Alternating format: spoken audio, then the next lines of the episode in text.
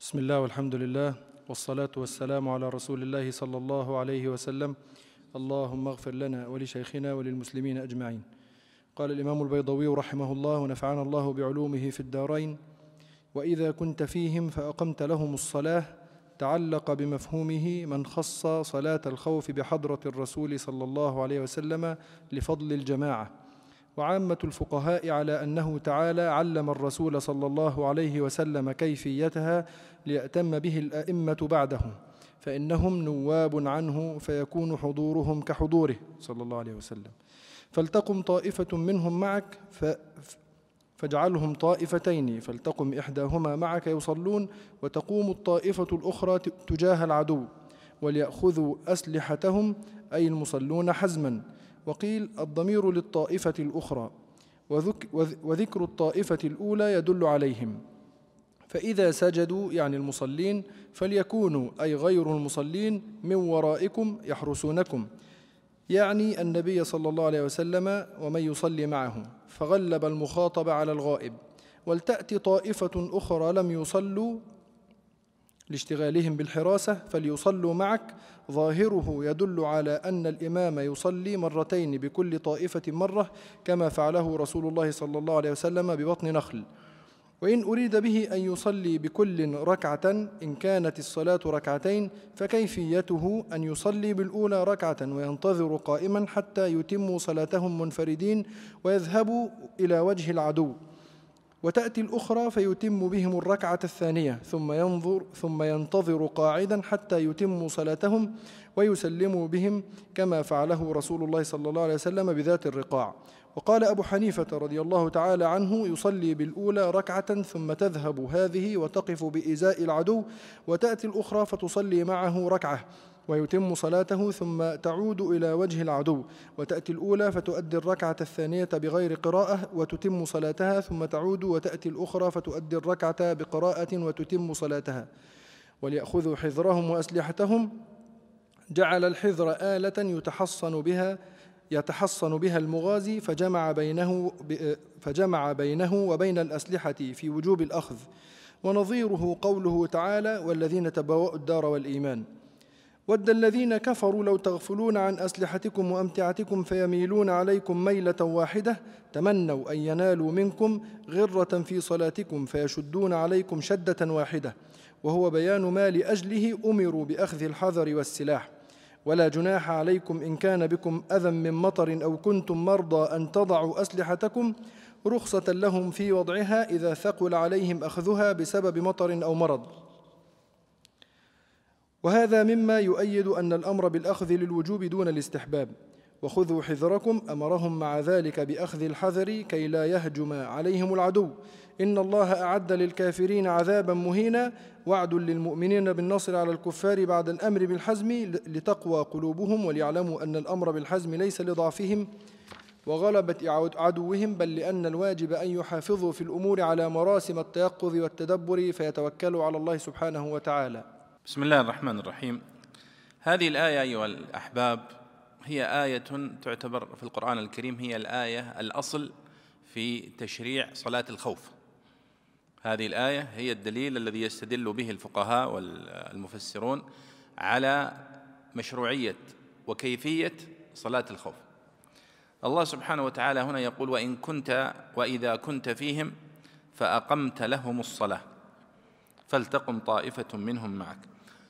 ظاهر الآية قد يوحي بأن هذه الصلاة لا تجب ولا تشرع إلا إذا كان الرسول صلى الله عليه وسلم موجود مع في المسلمين يعني مع الصحابة رضي الله عنهم. ولذلك قال وإذا كنت فيهم فأقمت لهم الصلاة إلى آخره. ولذلك قال البيضاوي هنا تعلق بمفهومه من خص صلاة الخوف بحضرة الرسول صلى الله عليه وسلم لفضل الجماعة. وعامة الفقهاء على أنه تعالى علم الرسول صلى الله عليه وسلم كيفيتها ليأتم به الأئمة بعده فإنهم نواب عنه فيكون حضورهم كحضوره. هذه القاعدة يا شباب قاعدة مشهورة جدا في كتب أصول الفقه وفي كتب علوم القرآن وهي تدخل تحت هذه الآية وهي قاعدة العبرة بعموم اللفظ لا بخصوص السبب. طيب هذه الآية صحيح أنه خاطب بها النبي صلى الله عليه وسلم قال وإذا كنت فيهم. لكن ليس معنى الآية أنها لا تصح ولا تجب ولا تشرع إلا إذا كنت موجود. ولذلك بعض ال يعني ال الذين استدلوا بها وقالوا هذه صلاة الخوف لا تشرع إلا إذا كان النبي صلى الله عليه وسلم موجودا يعني قصروا مفهوم الآية على ظاهر اللفظ وهذا غير صحيح في الاستدلال. ومثله أيضا قوله تعالى خذ من أموالهم صدقة تطهرهم وتزكيهم بها وصل عليهم. هذه الآية استدل بها المرتدون بعد وفاة النبي صلى الله عليه وسلم. فقالوا كنا نؤدي الزكاة للنبي صلى الله عليه وسلم عندما كان حيا. الله يقول للنبي صلى الله عليه وسلم خذ من أموالهم أنت. أما من بعده فلا تجب علينا الزكاة. ولذلك أبو بكر الصديق رضي الله عنه فهم الآية على أنها ليس المقصود بها أنها لا تجب الزكاة إلا في عهد النبي صلى الله عليه وسلم أو في حياته وإنما الأمر للنبي صلى الله عليه وسلم هو أمر له وأمر لأمته من بعده. واضحة هذه النقطة يا شباب. وهذه مسألة أصولية من مسالك الاستدلال. كيف تستدل على أولا الأمر بالصلاة هنا في أكثر من موضع؟ ولكن جاء الأمر هنا للنبي صلى الله عليه وسلم. في هذا الموقف إشارة إلى فضل الجماعة وأن صلاة الجماعة لا تترك حتى في مثل هذا الموقف. إذا كان في مقابلة العدو لم يرخص للنبي صلى الله عليه وسلم ولا للصحابة أن يتركوا صلاة الجماعة. فمن باب أولى في دون ذلك من الظروف والأحوال. طيب قال وعامة الفقهاء على أنه تعالى علم الرسول صلى الله عليه وسلم كيفيتها ليأتم به الأئمة بعده. ولذلك الاستدلال بأنها خاصة بالرسول استدلال خاطئ وغير صحيح. طيب قال فلتقم طائفة منهم معك فاجعلهم طائفتين فلتقم إحداهما معك يصلون وتقوم الطائفة الأخرى إلى آخره. هذه أيها الإخوة الآية تتحدث عن صفة من صفات صلاة الخوف. يعني الله سبحانه وتعالى يقول فلتقم طائفة منهم معك وليأخذوا أسلحتهم. فإذا سجدوا فليكونوا من ورائكم ولتأتي طائفة أخرى لم يصلوا فليصلوا معك وليأخذوا حذرهم وأسلحتهم. كيف هذه الصفة؟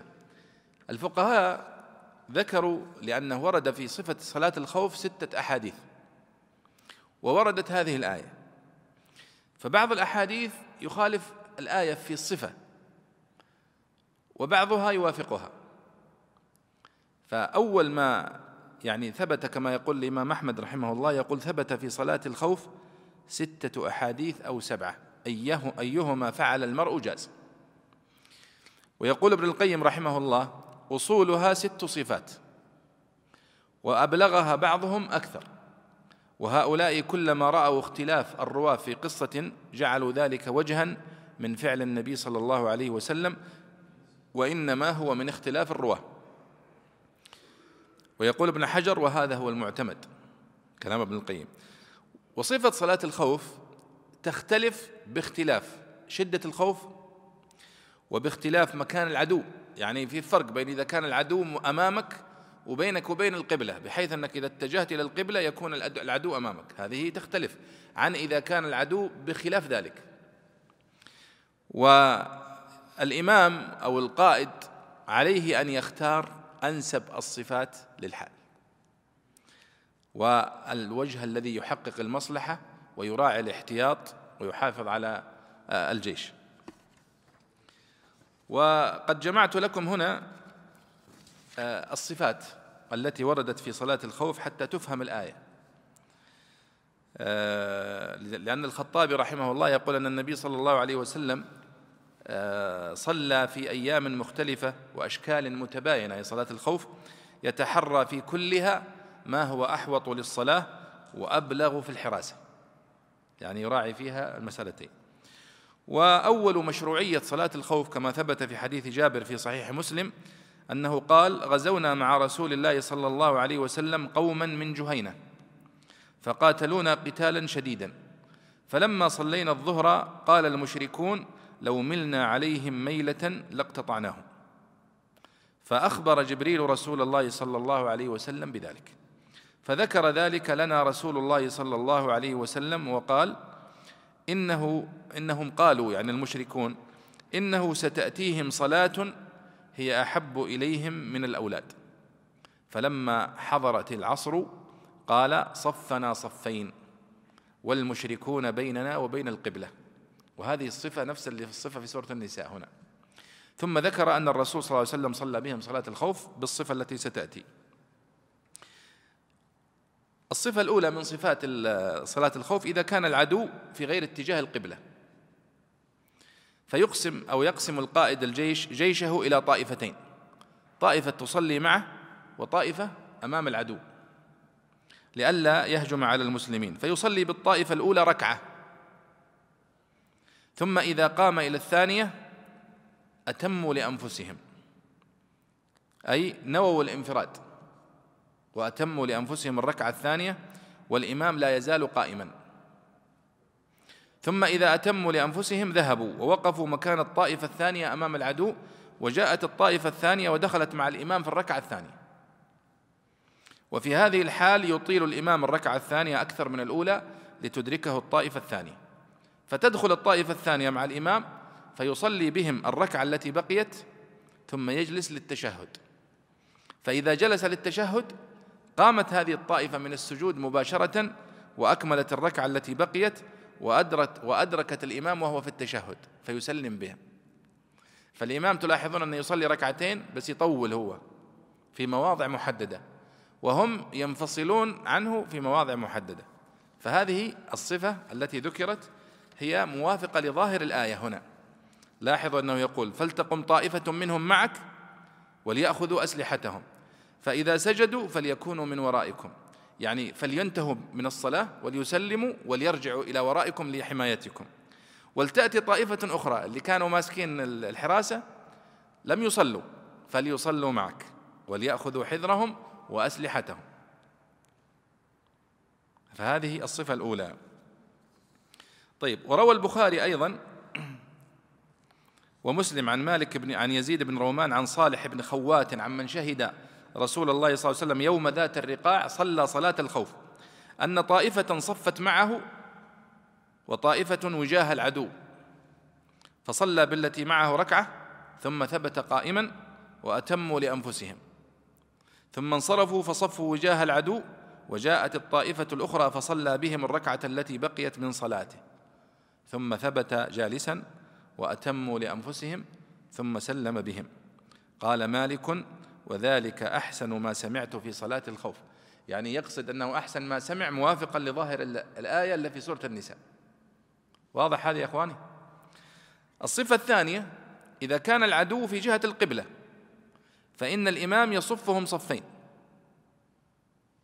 ويبتدئ بهم الصلاة جميعا ويركع بهم جميعا ويرفع من الركوع بهم جميعا. فإذا سجد سجد معه الصف الأول فقط ويبقى الصف الثاني قائما يحرس. فإذا قام قام معه الصف الأول ثم سجد الصف المؤخر. الصف المؤخر يبدأ يسجد ويعني ينهي السجود. فإذا قاموا تقدم الصف المؤخر وتأخر الصف المقدم. ثم صلى بهم الركعة الثانية قام بهم جميعا وركع بهم جميعا. فإذا سجد سجد معه الصف المقدم. لكي يأتم به في السجود صف مرة وهذا الصف مرة. فإذا جلس للتشهد سجد الصف المؤخر فإذا جلسوا للتشهد سلم الإمام بهم جميعا. وهذه لا يمكن أن تكون إلا إذا كان العدو في جهة القبلة. صح؟ أما إذا كان زي الحالة الأولى لا. هذا الحديث روى جابر عن عبد الله بن عبد الله أنه قال شهدت مع رسول الله صلى الله عليه وسلم صلاة الخوف فصفنا صفين. الحديث الذي ذكرته في أول يعني ما فرضت هذه هذه الصلاة.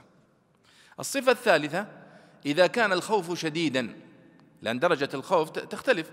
يعني قد يكون درجة الخوف أن يكون الجيش العدو مرابطا فقط هناك يتربص. وبين أن يكون الحرب على أشدها. وبين أن يكون التهديد أشد. فإذا كان الخوف شديدا ولم يمكن للإمام أن يصف المسلمين ويصلي بهم في جماعة وهذا يكون عند تلاحم الصفوف ونشوب القتال. ففي هذه الحال يصلي كل مسلم بمفرده وهو يقاتل ماشيا على قدميه أو راكبا مستقبل القبلة أو غير مستقبل القبلة. وينحني عند الركوع والسجود ويجعل السجود أخفض من الركوع. وهذا معنى قوله تعالى فإن خفتم يعني زاد الخوف فرجالا أو ركبانا. يعني فصلوا على أقدامكم ماشيين أو راكبين على آه، ما تركبون عليه. قال المفسرون رجالا على أرجلكم وركبان على الخيل والإبل إلى آخره. وروي عن ابن عمر رضي الله عنه كما في البخاري أنه قال وإن كانوا أكثر من ذلك فليصلوا قياما ركبانا. يعني حتى إذا لم يمكن جمعهم لكثرتهم فيمكن أيضا سلوك هذا هذه الصفة. وروى البخاري أيضا عن نافع عن أن عبد الله بن عمر رضي الله عنهما ذكر صفة صلاة الخوف ثم قال فإن كان خوف هو أشد من ذلك صلوا رجالا قياما على أقدامهم أو ركبانا مستقبل القبلة أو غير مستقبلها. قال نافع لا أرى عبد الله بن عمر ذكر ذلك إلا عن رسول الله صلى الله عليه وسلم. يعني يقول مستحيل أن يقول هذا من اجتهاده وإنما عن معرفة. وإلى آخره فالمسألة اذا مسألة كما تلاحظون فيها أقوال وفيها أوجه كثيرة هذه أصح ما ذكر فيها. لكن قد يقال اليوم هذه الصفة أنت تتكلم عن جيش يقابل جيش معه أسهم معه سيوف لكن اليوم ما صار في أسهم ولا صار في سيوف. اليوم يعني البنادق يعني ربما تصيد الجندي وهو على مسافة بعيدة جدا والجيش المقابل لك يتحرى أن يرى بس أي حركة للجندي المقابل حتى يصيده ويقتله خاصة القناصة. فهل في مثل هذه الحالة تطبق مثل هذه الصفة؟ فيقال كما تقدم أنه يجتهد أن تصلى صلاة الخوف على هذه الصفات التي ذكرت سواء التي ذكرت في الآية أو التي ذكرت في عن النبي صلى الله عليه وسلم أو يجتهد في أن يصلي بطريقة تكون أقرب ما تكون إلى هذه الصفة. ثم أنه قد ذكر فإن خفتم فرجالا أو ركبانا. صلوا على أي طريقة ترونها مناسبة ولكن لا تؤخروها عن وقتها.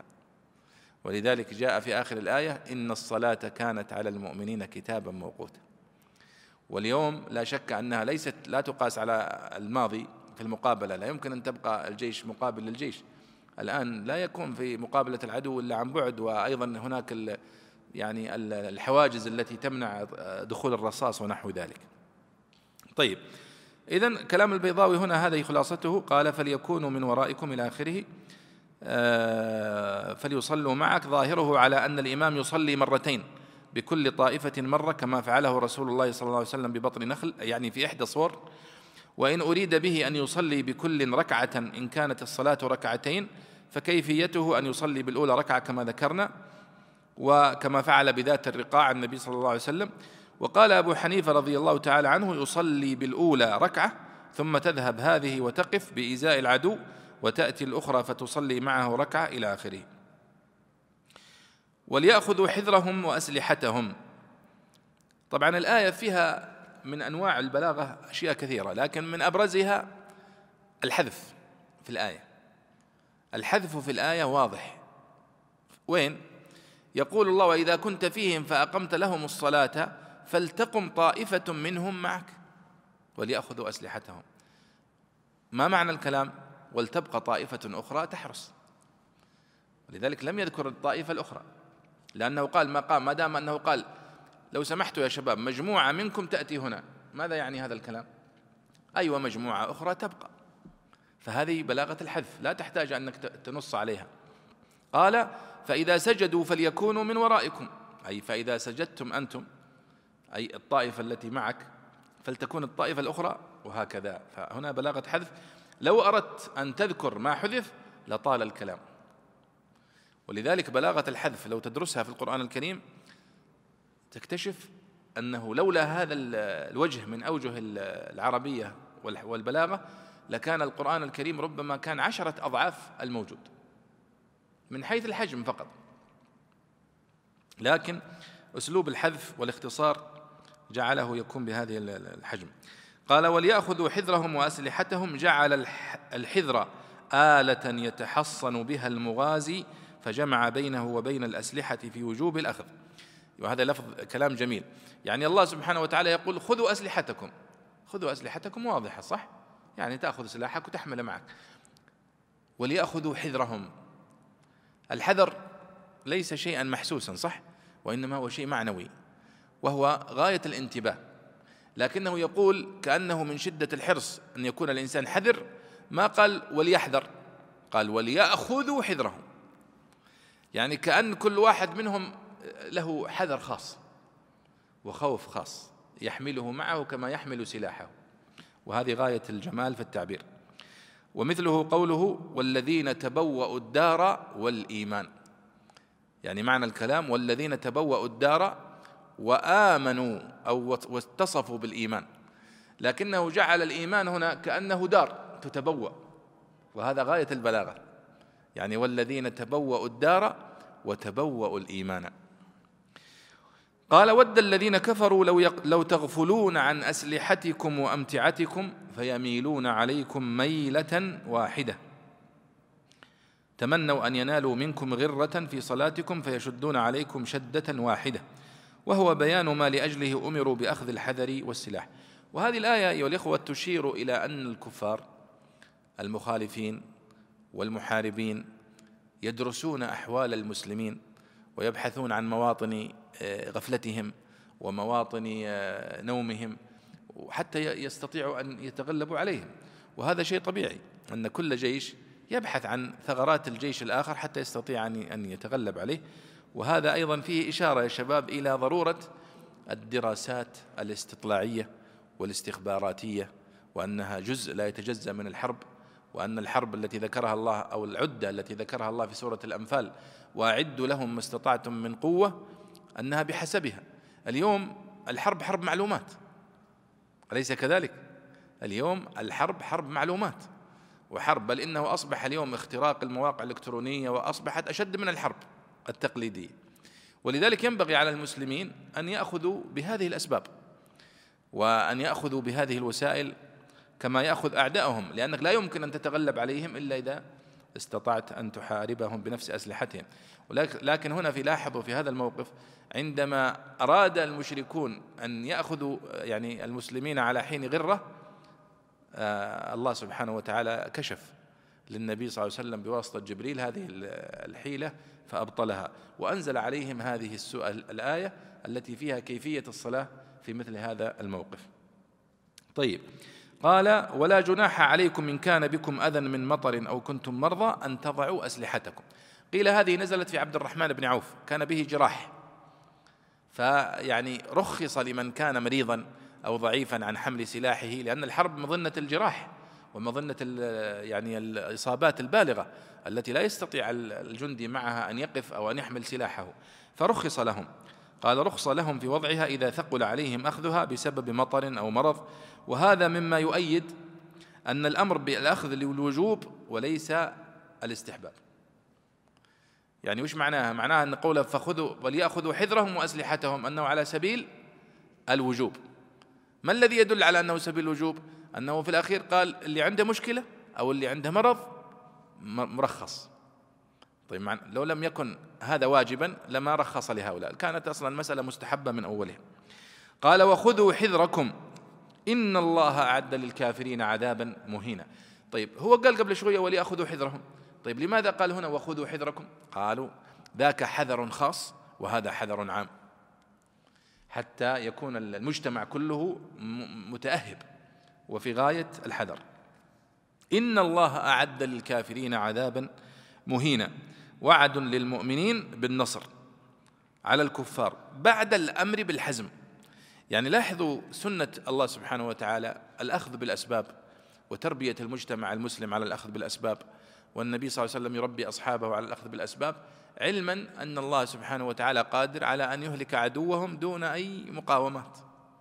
لكن الله أراد أن يبين أنه لا بد من أخذ الأسباب وهذه سنة من سنن الله سبحانه وتعالى في الحياة كلها. تجد أن كل شيء في حياتنا له سبب. ولو شاء الله سبحانه وتعالى لا رزقنا من غير سبب ولا نصرنا من غير سبب ونحو ذلك. وتذكرون قول الله سبحانه وتعالى لمريم وهزي إليك بجذع النخلة تساقط عليك رطبا جنيا. وهي في مثل حالها لا تطالب مسكينة بهز جذع النخلة. أصلا جذع النخلة لا يستطيع الرجال أن يهزوه وهم يعني في غاية الصحة والعافية. فضلا أن تهزه مريم وهي في حالة وضع مولودها لكنه لكي يرسخ مفهوم بذل السبب. لذلك الرسول صلى الله عليه وسلم لما أخذ حفنة من التراب ورمى بها الجيش قال الله وما رميت إذ رميت ولكن الله رمى. فهي مجرد سبب. ولذلك يقول الناظم يقول ألم ترى أن الله قال لمريم وهزي إليك الجذع يساقط الرطب؟ ولو شاء أن تجنيه من غير هزه جنته ولكن كل شيء له سبب. فهذه سنة يعني آه، الله سبحانه وتعالى يذكرها في القرآن الكريم في مواضع كثيرة حتى يتربى المجتمع المسلم على على هذه يعني السنن الإلهية. وهناك كتاب جميل جدا للدكتور محمد أمحزون عنوانه السنن الربانية في القرآن الكريم. استخرج كل هذه المواطن التي فيها السننية. حتى يتربى المجتمع المسلم على السننية. وأننا نحن لا نطلب لا تطلب دائما الخوارق أن الله ينصر أعداءك وأنت لم تبذل أسبابا. ولم يعني كما قال الله هنالك ابتلي المؤمنون وزلزلوا زلزالا شديدا لأن هذا مقصود حتى يتهذب المجتمع المسلم وتميز الصف المسلم. ولا يمكن أن يتميز الصادق من الكاذب والمؤمن من المنافق إلا في هذه المواقف. طيب فإذا قضيتم الصلاة؟ قال رحمه الله فإذا قضيتم الصلاة أديتم وفرغتم منها فاذكروا الله قياما وقعودا وعلى جنوبكم فداوموا على الذكر في جميع الأحوال أو إذا أردتم أداء الصلاة واشتد الخوف فأدوها كيفما أمكن قياما مسايفين ومقارعين وقعودا مرامين وعلى جنوبكم مثخنين. فإذا اطمأننتم سكنت قلوبكم من الخوف فأقيموا الصلاة فعدلوا واحفظوا أركانها وشرائطها وأتوا بها تامة.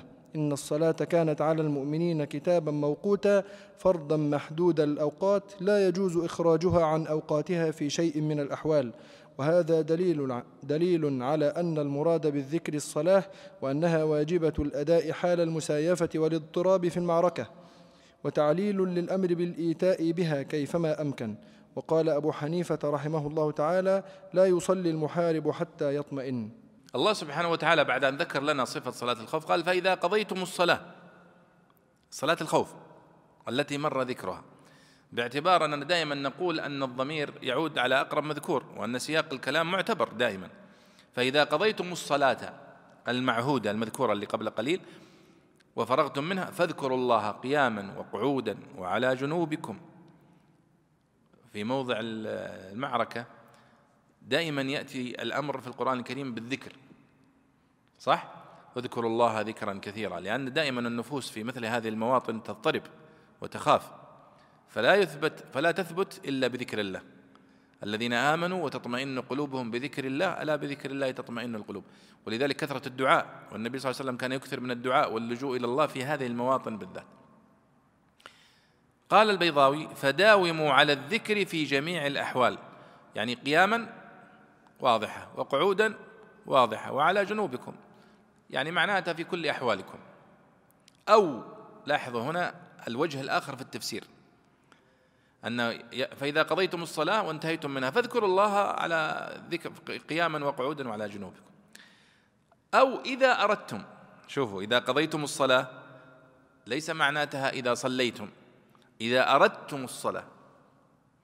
وهذا مثل قوله تعالى يا أيها الذين آمنوا إذا قمتم إلى الصلاة فاغسلوا وجوهكم وأيديكم. هل نحن الآن نقوم نصلي ثم نوضي بعد الصلاة؟ أو أننا إذا أردنا القيام إلى الصلاة فنحن نتوضأ. أيوة فلذلك فإذا قمتم إلى الصلاة يعني إذا أردتم القيام إلى الصلاة فاغسلوا وجوهكم. فهنا فإذا قضيتم الصلاة يعني فإذا أردتم قضاء الصلاة يعني أداء الصلاة. فقضى هنا بمعنى أدى وليست بمعنى انتهى. طيب هذا الوجه الثاني في التفسير. وهو الذي يحتج له البيضاوي.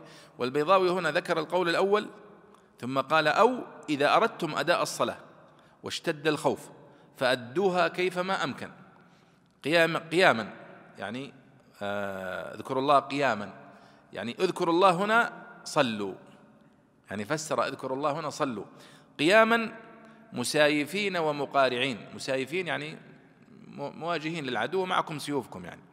وقعودا مرامين وعلى جنوبكم مثخنين يعني إما أن تكون بيدك سيفك وأنت أمام العدو. تصلي وأنت واقف وسيفك في يدك. أو قاعد بالسهم ترمي باعتبار أن أكثر من يرمي وهو جالس.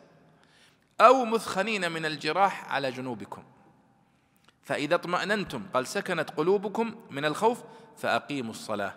يعني فعدلوا واحفظوا أركانها وشرائطها وأتوا بها تامة. لأننا في هذه الحالة في حالة الخوف قد خففنا عليكم في صفة الصلاة فتنازلنا عن كثير من ما كنا نطالبكم به في حال العافية والأمن لكن قال فإذا اطمأننتم فأقيموا الصلاة. قال البيضاوي إن الصلاة كانت على المؤمنين كتابا موقوتا فرضا محدود الأوقات إلى آخره. وهذا دليل اسمع البيضاوي ماذا يقول. وهذا دليل على أن المراد بالذكر الصلاة.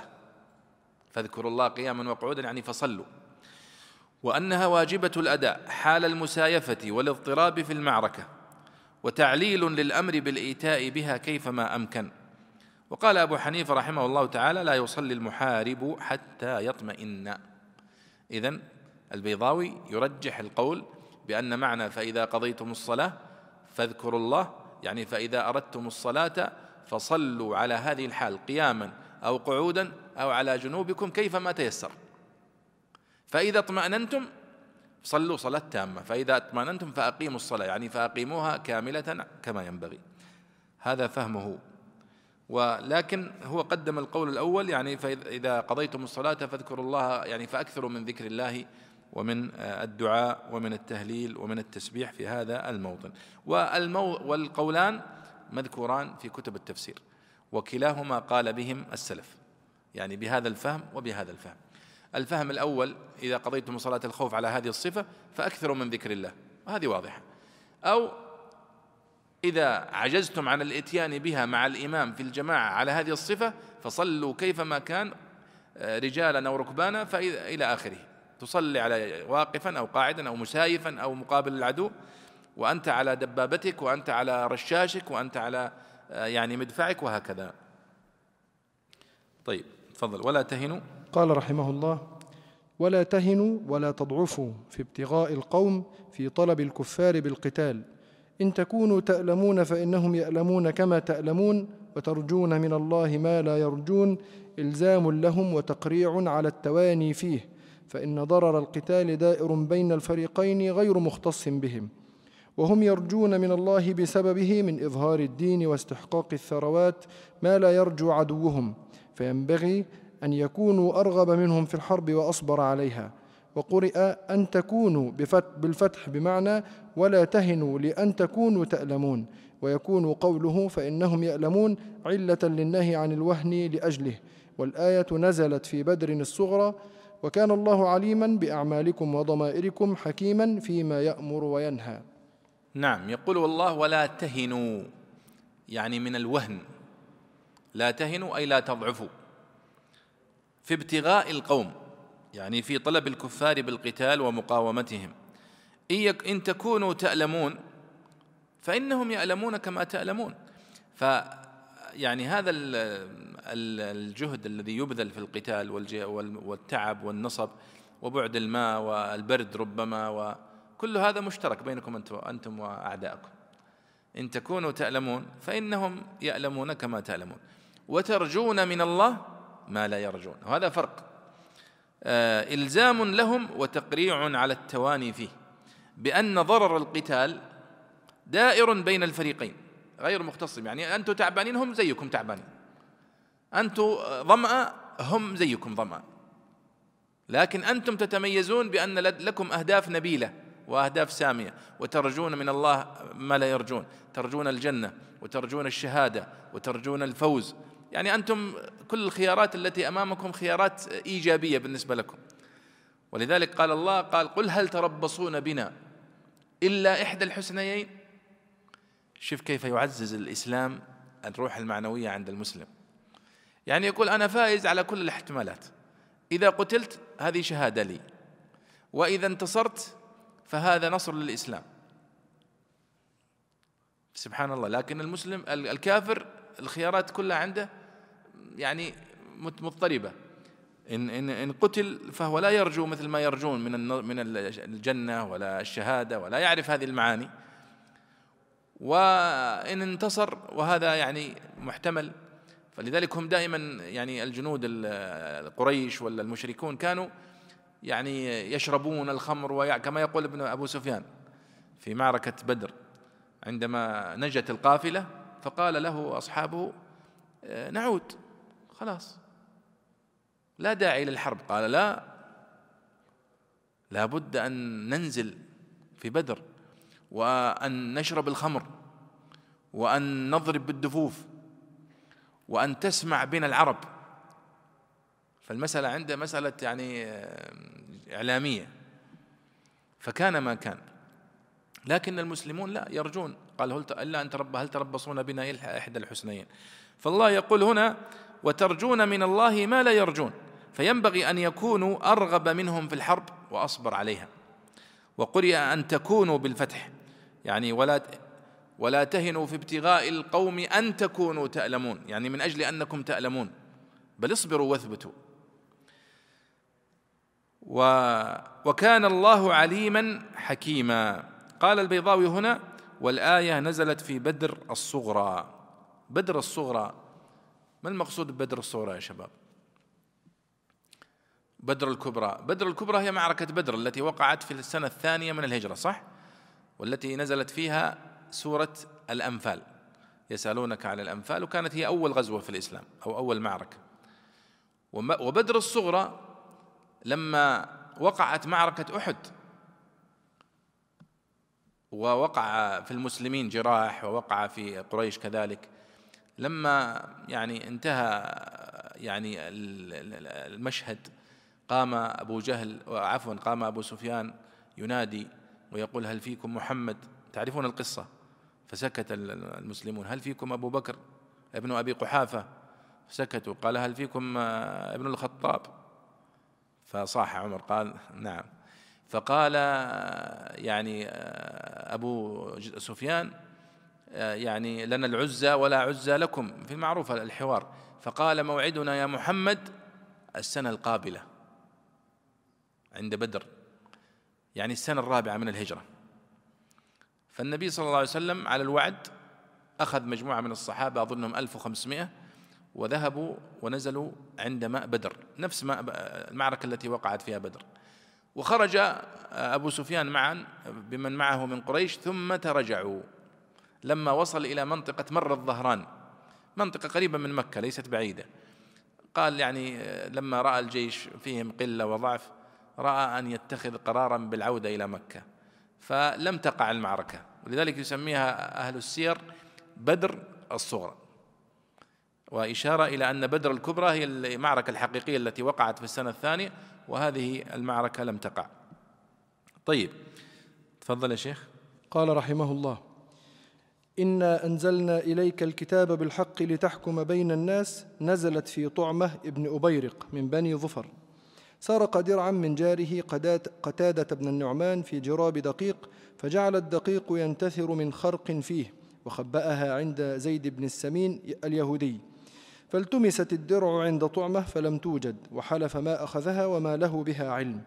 فتركوه واتبعوا أثر الدقيق حتى, انتهي, حتى انتهي إلى منزل اليهودي فأخذوها فقال دفعها إلي طعمة وشهد له ناس من اليهود فقالت بنو ظفر انطلقوا إلى انطلقوا بنا إلى رسول الله صلى الله عليه وسلم فسألوه أن يجادل عن صاحبهم وقالوا إن لم تفعل هلك وافتضح وبرئ اليهودي. فهم رسول الله صلى الله عليه وسلم أن يفعل. بما أراك الله بما عرفك الله وأوحى به إليك وليس من الرؤية بمعنى العلم وإلا لاستدعى ثلاثة مفاعيل. ولا تكن للخائنين أي لأجلهم والذب عنهم خصيما للبراء. واستغفر الله ما مما همت به نفس مما همت به إن الله مما هممت به إن الله كان غفورا رحيما لمن يستغفر. ولا تجادل عن الذين يختانون أنفسهم يخونونها. فإن وبال خيانتهم يعود عليها أو جعل المعصية خيانة لها كما جعلت ظلما عليها. والضمير لطعمه وأمثاله أو له ولقومه فإنهم شاركوه في الإثم حيث شهدوا على براءته وخاصموا عنه. إن الله لا يحب من كان خوانا مبالغا في الخيانة مصرا عليها أثيما منهمكا فيها. روي أن طعمه هرب إلى مكة وارتد ونقب حائطا بها ليسرق أهله فسقط الحائط عليه فسقط الحائط عليه فقتله. يقول الله سبحانه وتعالى إنا أنزلنا إليك الكتاب بالحق لتحكم بين الناس بما أراك الله ولا تكن للخائنين خصيما. يقول البيضاوي أن هذه الآية وقالها الطبري من قبله والواحد في أسباب النزول وغيرهم والحديث إسناده يعني صحيح أو حسن إلى على أقل الأحوال يعني. أنها نزلت في طعمة ابن أبيرق وهو من بني ظفر من بني سلمة من من الأنصار أو من بني سليم. ماذا فعل؟ سرق درعا من جاره قتادة ابن النعمان في جراب دقيق. وقتادة بن النعمان هذا يهودي من اليهود. وسرقها الدرع ووضعها في جراب دقيق. بقي فيه شوية دقيق يعني. يعني كيس دقيق. فجعل الدقيق ينتثر من خرق فيه وخبأها عند زيد بن السمين اليهودي. فالتمست الدرع عند طعمة فلم توجد. وحلف ما أخذها وما له بها علم. يعني كذاب. أخذها وحلف أنه لم يأخذها. فتركوه واتبعوا أثر الدقيق. ترك يعني أثر الدقيق الذي بقي من الكيس فضحه. حتى انتهي إلى منزل اليهودي فأخذوها. فقال دفعها إلي طعمة. وشهد له ناس من اليهود. وكأن الله أعلم يعني كان يريد أن يثير الفتنة بين المسلمين وبين اليهود بسبب هذه القضية. فقالت بنو ظفر انطلقوا بنا إلى رسول الله صلى الله عليه وسلم. فسألوه أن يجادل عن صاحبهم. وقالوا إن لم تفعل هلك وافتضح وبرئ اليهودي. يعني يقولون له يا رسول الله يعني آه، ستصبح يعني هذه فضيحة أمام اليهود لو ثبت أننا نحن المذنبون يعني. فهم رسول الله صلى الله عليه وسلم أن يفعل. ليس لأنه يوافقهم في تصرفهم هذا لكن كأن النبي صلى الله عليه وسلم فهم أنه ظلم من ظاهر كلامهم. ولا قال لتحكم بين الناس بما أراك الله يعني بما عرفك الله من الحق وأوحى إليك من الوحي. البيضاوي هنا يقول ليس من الرؤية بمعنى العلم وإلا لاستدعى ثلاثة مفاعيل. يعني نحن نعرف أن رأى تنقسم قسمين صح؟ رأى البصرية ورأى القلبية. رأى البصرية تتعدى إلى آه، مفعولين. آه، رأيت محمدا. أو مفعول واحد رأيت محمدا. والرأى القلبية تتعدى إلى مفعولين صح؟ رأيت محمدا صادقا. رأيت الله أكبر كل شيء مضاعفة وأكبرهم آه، جنودا. ولا تكن للخائنين خصيما أي لأجلهم والذب عنهم خصيما يعني للبراءة يعني مدافعا عنهم. واستغفر الله مما هممت به إن الله كان غفورا رحيما. لاحظوا هذا الخطاب للنبي صلى الله عليه وسلم. أنه كاد عليه الصلاة والسلام أن آه، يقع في هذا يعني الفخ الذي نصبه هؤلاء للنبي صلى الله عليه وسلم. ولا تجادل عن الذين يختانون أنفسهم. يخونونها. نعم. أقرأ شيخ. ها؟ تفضل. نعم. قال رحمه الله ولا تجادل عن الذين يختانون أنفسهم يخونونها فإن وبال خيانتهم يعود عليها. أو جعل المعصية خيانة لها كما جعلت ظلما عليها والضمير لطعمه وأمثاله أو له ولقومه فإنهم شاركوه في الإثم حيث شهدوا على براءته وخاصموا عنه. إن الله لا يحب من كان خوانا مبالغا في الخيانة مصرا عليها أثيما منهمكا فيها. روي أن طعمه هرب إلى مكة وارتد ونق ونقب حائطا بها ليسرق أهله فسقط الحائط عليه فقتله. كمل كمل نفس الآية. يستخفون من الناس يستترون منها حياء وخوفا ولا يستخفون من الله ولا يستحيون منه وهو أحق بأن يستحيا ويخاف منه. وهو معهم لا يخفى عليه سرهم فلا طريق معه إلا ترك ما يستقبحه ويؤاخذ, علي ويؤاخذ عليه. إذ يبيتون يدبرون ويزورون. ما لا يرضى من القول من رمي البريء والحلف الكاذب وشهادة الزور. وكان الله بما يعملون محيطا لا يفوت عنه شيء. ها أنتم هؤلاء مبتدأ وخبر. جادلتم عنهم في الحياة الدنيا جملة مبنية لوقوع أولاء خبرا أو صلة عند من يجعله موصولا. فمن يجادل الله عنهم يوم القيامة أم من يكون عليهم وكيلا محاميا يحميهم من عذاب الله. يعني لاحظوا هذه الآيات كلها في هذه القصة. قصة الخيانة والسرقة ثم محاولة آه، يعني إركاب أو إلباس هذه التهمة لشخص آخر بريء مع أنه يهودي. لكنه الله سبحانه وتعالى أنزل هذه الآيات إنصافا لهذا اليهودي وتحذيرا للنبي صلى الله عليه وسلم من أن يقع في الفخ الذي وقع أوقعه فيه هؤلاء المنافقون. أرادوا أن يوقعوا بينه وبين اليهود ويعني حاولوا أن يقف النبي صلى الله عليه وسلم معهم باعتبار أنهم مسلمين وهؤلاء يهود من هذا القبيل. ولذلك ينبغي على المسلم أن يكون لأن قلنا في أكثر من موطن إن الله يأمر بالعدل صح؟ والإحسان. اعدلوا هو أقرب للتقوى والآيات كثيرة في العدل. العدل قيمة مطلقة. الصدق قيمة مطلقة. ما فيها أنك تعدل مع المسلم وتظلم مع الكافر لا. لا بالعكس قال ولو على أنفسكم صح؟ ولو على أنفسكم وهذا هو دين الحق ودين الإسلام. حتى ولاحظ اليهودي الآن عندما يقف معه النبي صلى الله عليه وسلم ويعيد له الحق سيدخل في الإسلام. ويشعر أن هذا الدين ليس دين ظلم ولا محاباة. ولذلك لما ادعى يهودي على علي بن أبي طالب دعوة في درع فلما تحاكموا إلى القاضي قال لعلي بن أبي طالب هل لديك بينة؟ قال لا. فحكم بالدرع لليهودي. واليهودي يعرف أنه ليس هو صاحب الدرع. فدخل في الإسلام. لما رأى العدل يقام على الجميع. فكذلك هنا الله سبحانه وتعالى يقول ولا تجادل عن الذين يختانون أنفسهم.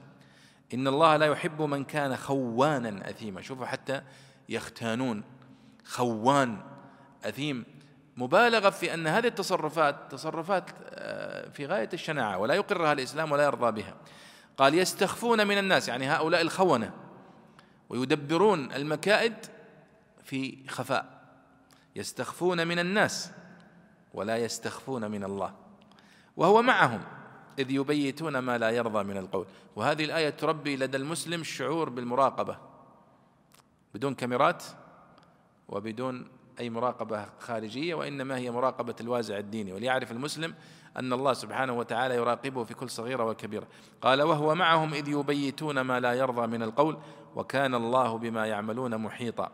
ها أنتم هؤلاء جادلتم عنهم في الحياة الدنيا. يعني هؤلاء الذين دافعوا عنهم ويحاولون يبررون لهم جملة مبينة لوقوع أولاء خبرا أو صلة عند من يجعله موصولا. يعني معنى الكلام أنه قد وقع منهم ذلك وقع منهم جدال ومدافع عن هؤلاء الخونة. فمن يجادل الله عنهم يوم القيامة؟ أم من يكون عليهم وكيلا؟ هذا سؤال استنكار. يعني لا أحد. يستطيع أن يجادل أمامهم يوم القيامة ويدافع عنهم. ثم تكمل الآيات. تفضل يا أحمد. نفس السياق. قال رحمه الله ومن يعمل سوءا قبيحا يسوء به غيره أو يظلم نفسه بما يختص به ولا يتعداه. وقيل المراد بالسوء ما دون الشرك وبالظلم الشرك. وقيل الصغيرة والكبيرة. ثم يستغفر الله بالتوبة يجد الله غفورا لذنوبه رحيما متفضلا عليه وفي حث لطعمه وقومه على التوبة والاستغفار. ومن يكسب إثما فإنما يكسبه على نفسه فلا يتعداه وباله كقوله تعالى وإن أسأتم فلها وكان الله عليما حكيما فهو عالم بفعله حكيم في مجازاته.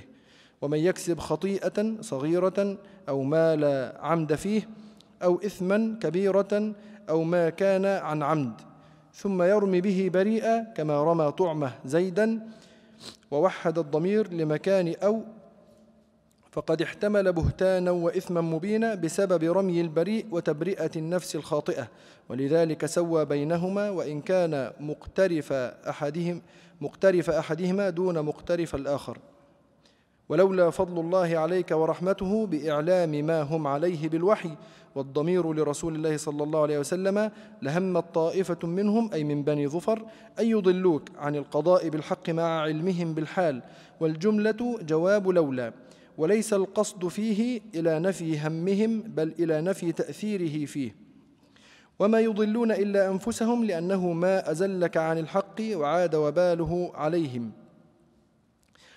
وما يضرونك من شيء فإن الله سبحانه وتعالى عصمك. وما خطر ببالك كان اعتمادا منك على ظاهر الأمر لا ميلا في الحكم ومن, ومن شيء في موضع ومن شيء في موضع النصب على المصدر أي شيء من الضرر. وأنزل الله عليك الكتاب والحكمة وعلمك ما لم تكن تعلم من خفيات الأمور أو من أمور الدين والأحكام. وكان, وكان فضل الله عليك عظيما إذ لا فضل أعظم من النبوة. نعم. يعني الله سبحانه وتعالى يقول ومن يعمل سوءا أو يظلم نفسه. ثم يستغفر الله يجد الله غفورا رحيما. هذه قاعدة. لكنها جاءت في سياق الحديث عن هذا الرجل الذي سرق وأراد أن يرمي السرقة على غيره ولو كان يهوديا. والنبي صلى الله عليه وسلم أدخل في هذه القضية وكاد النبي صلى الله عليه وسلم أن ينطلي عليه. يعني هذا فنزلت هذه الآيات لكشف الحق ولإنصاف المظلوم ولت ولي يعني تثبيت الظلم أو أو التهمة على من فعلها فالله يقول ومن يعمل سوءا أو يظلم نفسه. قال البيضاوي يعمل سوءا أي قبيحا يسوء به غيره ويظلم نفسه يعني يختص به ولا يتعداه. وقيل المراد بالسوء ما دون الشرك وبالظلم الشرك. وقيل الصغيرة والكبيرة. ثم يستغفر الله يجد الله غفورا رحيما. فهذا فتح واسع لباب التوبة. ودعوة لمن أخطأ وقع في أي مصيبة. يتوب وتنتهي المشكلة. قال ومن يكسب إثما فإنما يكسبه على نفسه فلا يتعداه وباله كقوله تعالى وإن أسأتم فلها وكان الله عليما حكيما. ثم قال ومن يكسب خطيئة أو إثما ثم يرمي به بريئا كما رمى طعمة زيدا ووحد الضمير لمكان أو هنا فقد احتمل بهتانا وإثما مبينا بسبب رمي البريء وتبرئة النفس الخاطئة. ثم قال الله يختم هذا المقطع ولولا فضل الله عليك يا محمد ورحمته بك بإعلام ما هم عليه بالوحي والضمير للرسول صلى الله عليه وسلم.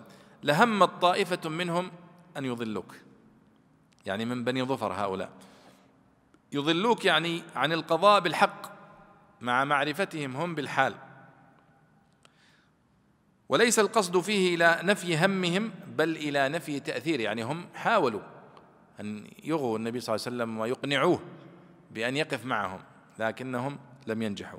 قال وما يضلون إلا أنفسهم لأنه ما أزلك عن الحق وعاد وباله عليهم وما يضرونك من شيء فإن الله سبحانه وتعالى عصمك.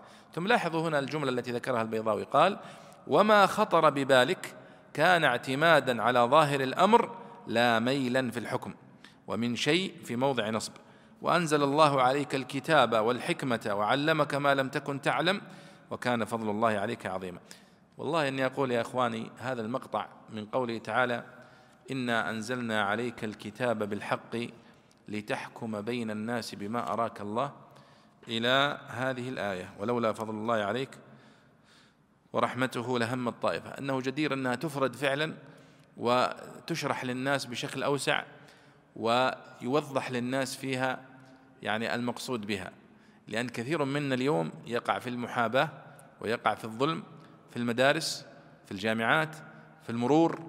في مواضع كثيرة يقع فيها يعني آه، تبرئة المظلوم أو تبرئة المجرم. ويعني ظلم المظلوم بمثل هذه المواقف. أحيانا والشفاعات والواسطات التي دخلت في حياة الناس يعني ولو علموا وقرأوا وفهموا هذه الآيات لما صنعوا ما صنعوا. لأن هذه الآيات تقول للنبي صلى الله عليه وسلم إياك أن تميل مع الظالم ولو كان مسلما وأن تظلم الكافر وهو مظلوم وقد يعني ابتلي بمثل هذه التهمة وهي ليست صحيحة.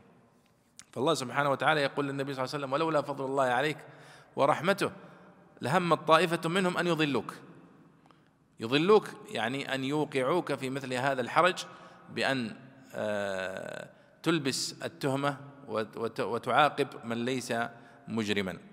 هذا هو معنى هذه الآيات ونسأل الله أن يرزقنا جميعا الإنصاف. تفضل يا أحمد اللي بعدها. قال رحمه الله لا خير في كثير من نجواهم من متناجيهم كقوله تعالى وإذ هم نجوى أو من تناجيتم فقوله إلا من أمر بصدقة أو معروف على حذف مضاف أي إلا نجوى من أمر أو على الانقطاع بمعنى ولكن من أمر بصدقة ففي نجواه الخير والمعروف كل ما يستحسنه الشرع ولا ينكره العقل وفسر ها هنا بالقرض وإغاثة الملهوف وصدقة التطوع وسائر ما فسر به أو إصلاح بين الناس أو إصلاح ذات البين.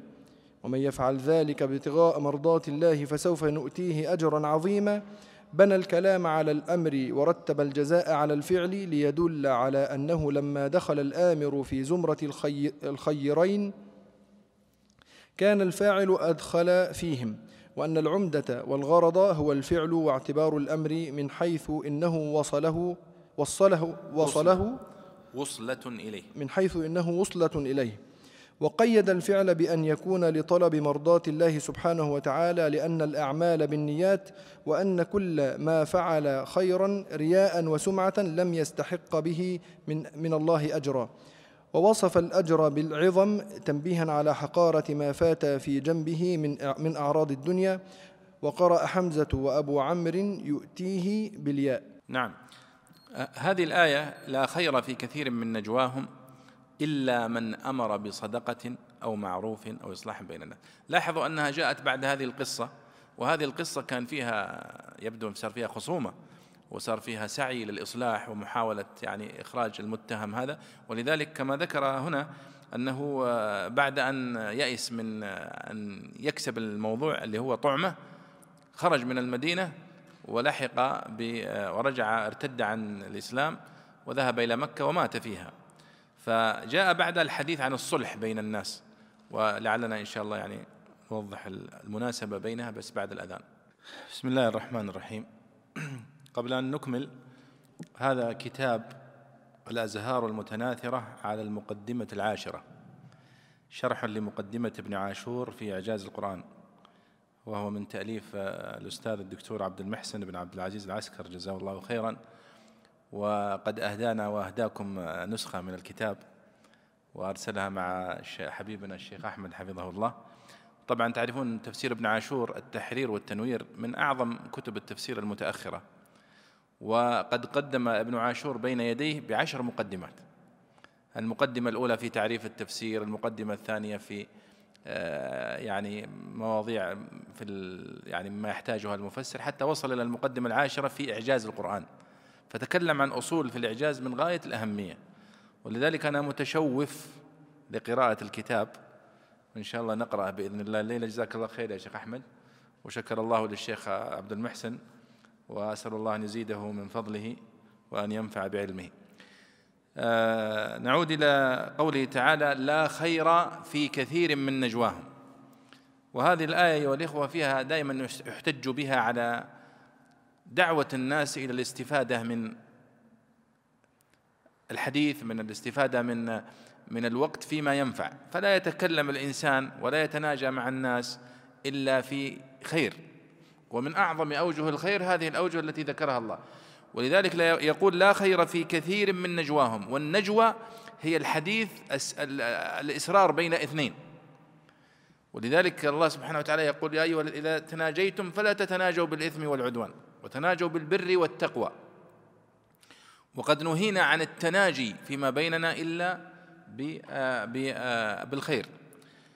فقوله سبحانه وتعالى لا خير في كثير من نجواهم فيها تفسيران. من نجواهم يعني من حديثهم أو تناجيهم فيما بينهم وقيل من متناجيهم فكأنه حمل النجوى هنا على المتناجين أنفسهم. فقال كقوله تعالى وإذ هم نجوى كما في سورة الإسراء. وإذ هم نجوى أي وإذ هم متناجين فوصفهم بالمصدر. فهنا فسر المصدر بالعكس بالمتناجين. أو من تناجيهم فقوله إلا من أمر بصدقة أو معروف على حذف مضاف. أي لا خير في كثير من نجواهم إلا نجوى من أمر بمعروف بصدقة أو معروف أو إصلاح بين الناس. أو على الانقطاع بمعنى لكن من أمر بصدقة ففي نجواه الخير. والمعروف كل ما يستحسنه الشرع ولا ينكره العقل. وفسر ها هنا بالقرض وإغاثة الملهوف وصدقة التطوع وسائر ما فسر به. طبعا مسألة المعروف المعروف ما يعني تعارفت عليه الطباع والفطر السليمة أنه من المعروف. مثل الصدق والإحسان وإغاثة الملهوف والكرم والجود فهذا كله مما تعارفت الطبائع السليمة أنه معروف. فلا يمكن مثلا أن تأتي الطباع السليمة وتعتبر الكذب معروفا أو الخيانة معروفا. هذه أصبحت فطر منتكسة لا يقاس عليها. والصحيح في تعريف المعروف أنه ما استحسنه الشرع. كل ما سماه الشرع معروفا فهو معروف حتى لو العقل لو لم يستحسنه أو لم لم يقبله العقل. قال أو إصلاح بين الناس. إصلاح بين الناس قال هو الإصلاح ذات البين. يعني الإصلاح بين الناس معناه الإصلاح بين المتخاصمين. والآيات التي مرت قبل قليل كلها فيه في إصلاح ذات البين. لأن فساد ذات البين هي التي الحالقة كما سماها النبي صلى الله عليه وسلم وهي التي تفسد المجتمعات. فساد ذات البين يفسد المجتمعات ويفسد دين الناس ويقوض المجتمع المسلم فساد ذات البين. ولذلك الله سبحانه وتعالى في أول سورة الأنفال حذر منه. عندما تنازع الصحابة الكرام رضي الله عنهم في الغنائم قال الله سبحانه وتعالى يسألونك عن الأنفال قل الأنفال لله والرسول فاتقوا الله وأصلحوا ذات بينكم لأن هذا التنازع كان سيفسد هذه القضية. ثم أخذ يتحدث عنها في تقريبا أربعين آية. ثم أجاب على السؤال يسألونك عن الأنفال ما أجاب عنها إلا في الآية تقريبا أربعين أو خمسة وأربعين أو كذا. قال واعلموا أن ما غنمتم من شيء فأن لله خمسه ولرسوله. هذا الجواب ترى. كل ما بينه تحذير من فساد ذات البين وما يجر إليه من الشقاق وإلى آخره. قال ومن يفعل ذلك ابتغاء مرضات الله فسوف نؤتيه أجرا عظيما. قال بنى الكلام على الأمر ورتب الجزاء على الفعل ليدل على أنه لما دخل الآمر في زمرة الخيرين كان الفاعل أدخل فيهم. فالله سبحانه وتعالى يقول أن التناجي بين الناس والكلام بين الناس الذي يدور أكثره لا خير فيه إلا ما كان أمر بصدقة أو معروف أو إصلاح بين الناس. طيب أليست الصدقة من المعروف؟ أليس الإصلاح بين الناس من المعروف؟ بلى لكنه خصها لأهميتها وبيان عظم أجر من يسعى فيها. إصلاح ذات البين هو أمر من المعروف ولكنه أمر عظيم وأجره كبير. ولذلك إنفاق الوقت فيه وإنفاق المال فيه والسعي فيه من أعظم القربات عند الله سبحانه وتعالى كما ذكر في هذه الآية العظيمة. قال ووصف الأجر بالعظم تنبيها على حقارة ما فات في جنبه من أعراض الدنيا.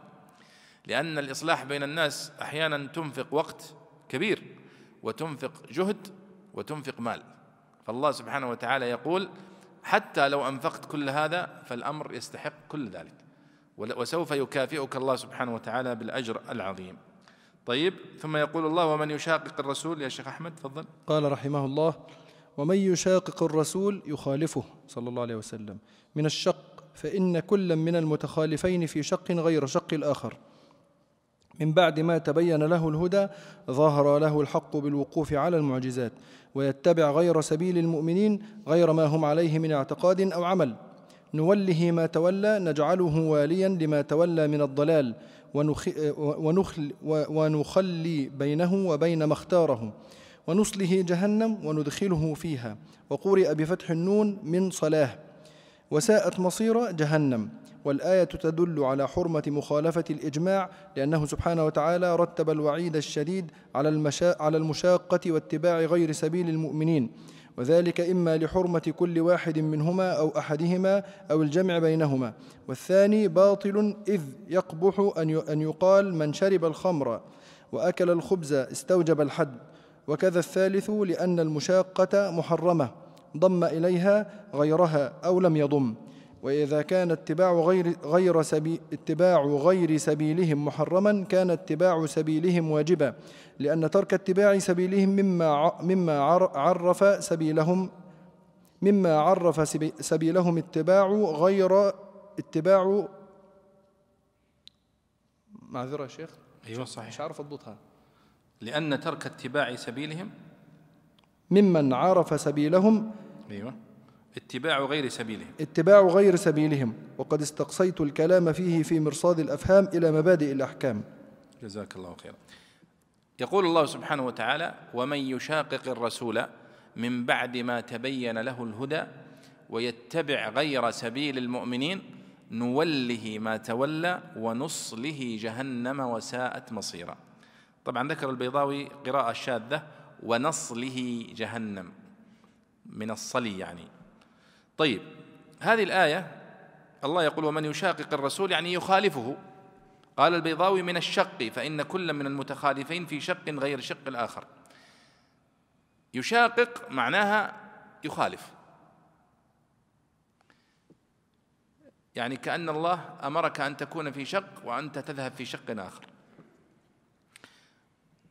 من بعد ما تبين له الهدى ظهر له الحق بالوقوف على المعجزات وفيها إشارة أيها الأحباب إلى أنه لا تقوم الحجة على الإنسان إلا إذا فهمها وبلغته. ولذلك قال ومن يشاقق الرسول من بعد ما تبين له الهدى.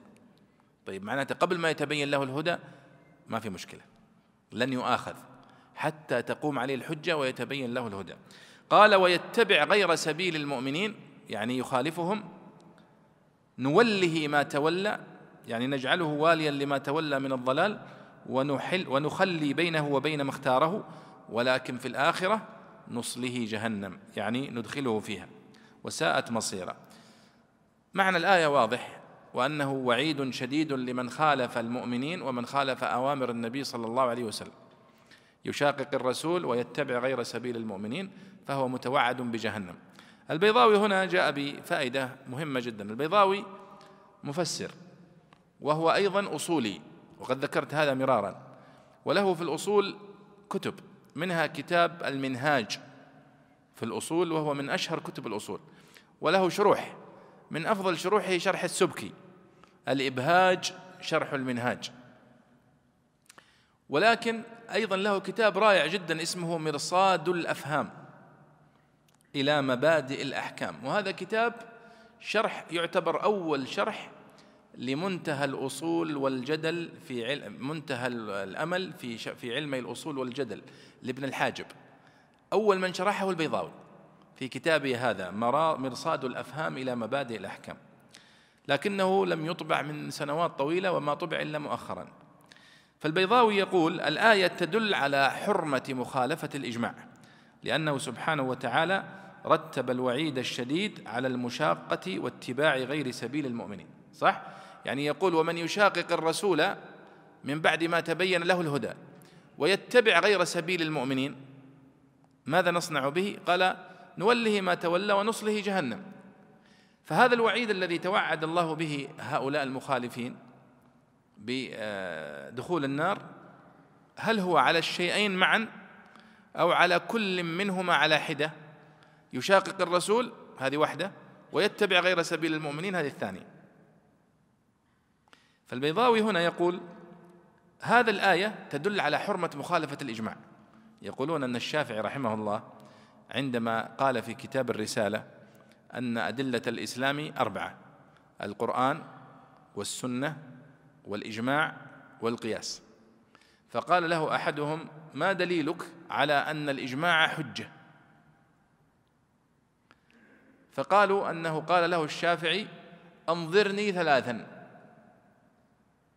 وقرأت في تفسير الرازي كلمة قوية أنه يقول فقرأ القرآن ثلاثمائة مرة حتى يستخرج الدليل.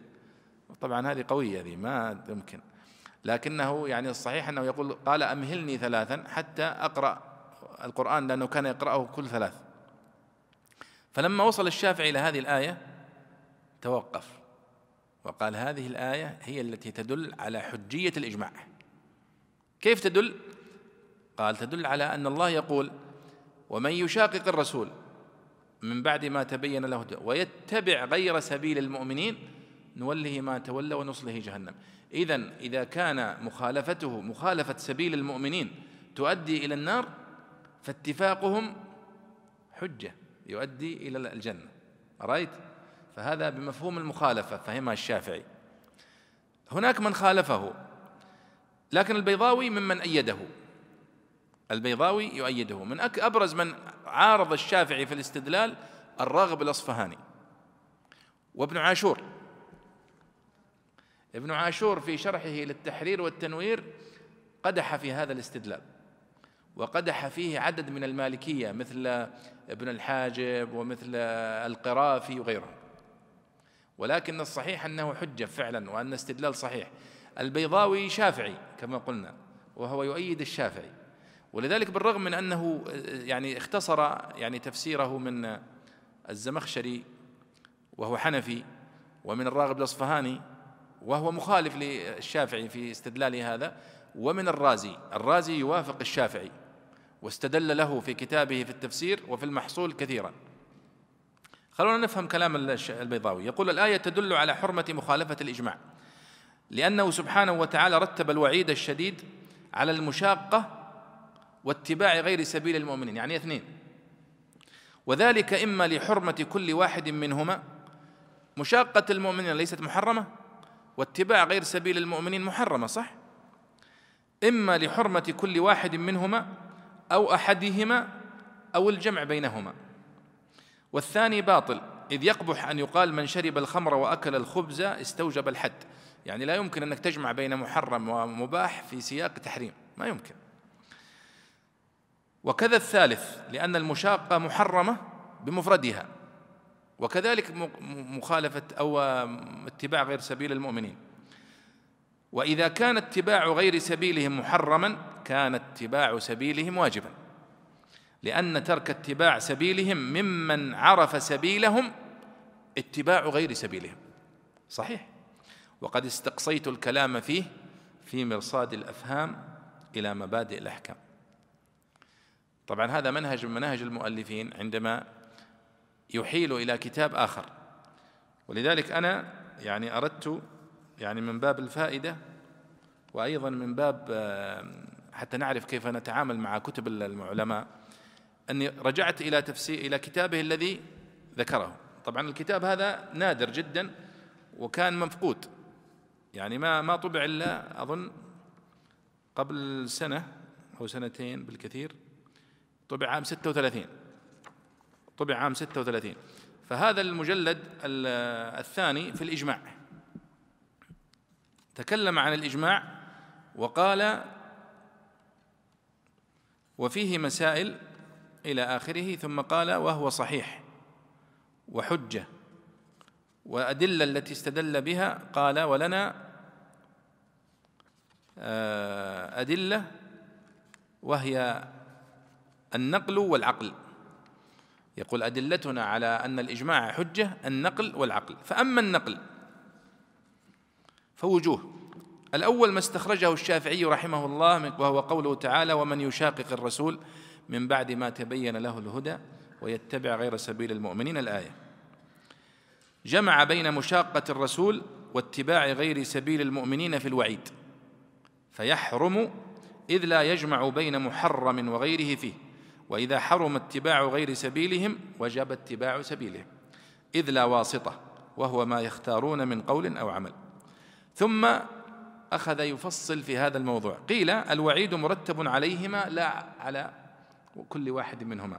وأجيب بأن ظاهر العطف يقتضي استقلال كل واحد منهما سيما والمشاقة محرمة مطلقا وتحريم متابعة غير سبيل المؤمنين بشرط المشاقة تكليف بما لا يطاق لأنه لو حرم بشرط المشاقة التي هي الكفر لوجب متابعة سبيل المؤمنين مع الكفر وهو محال.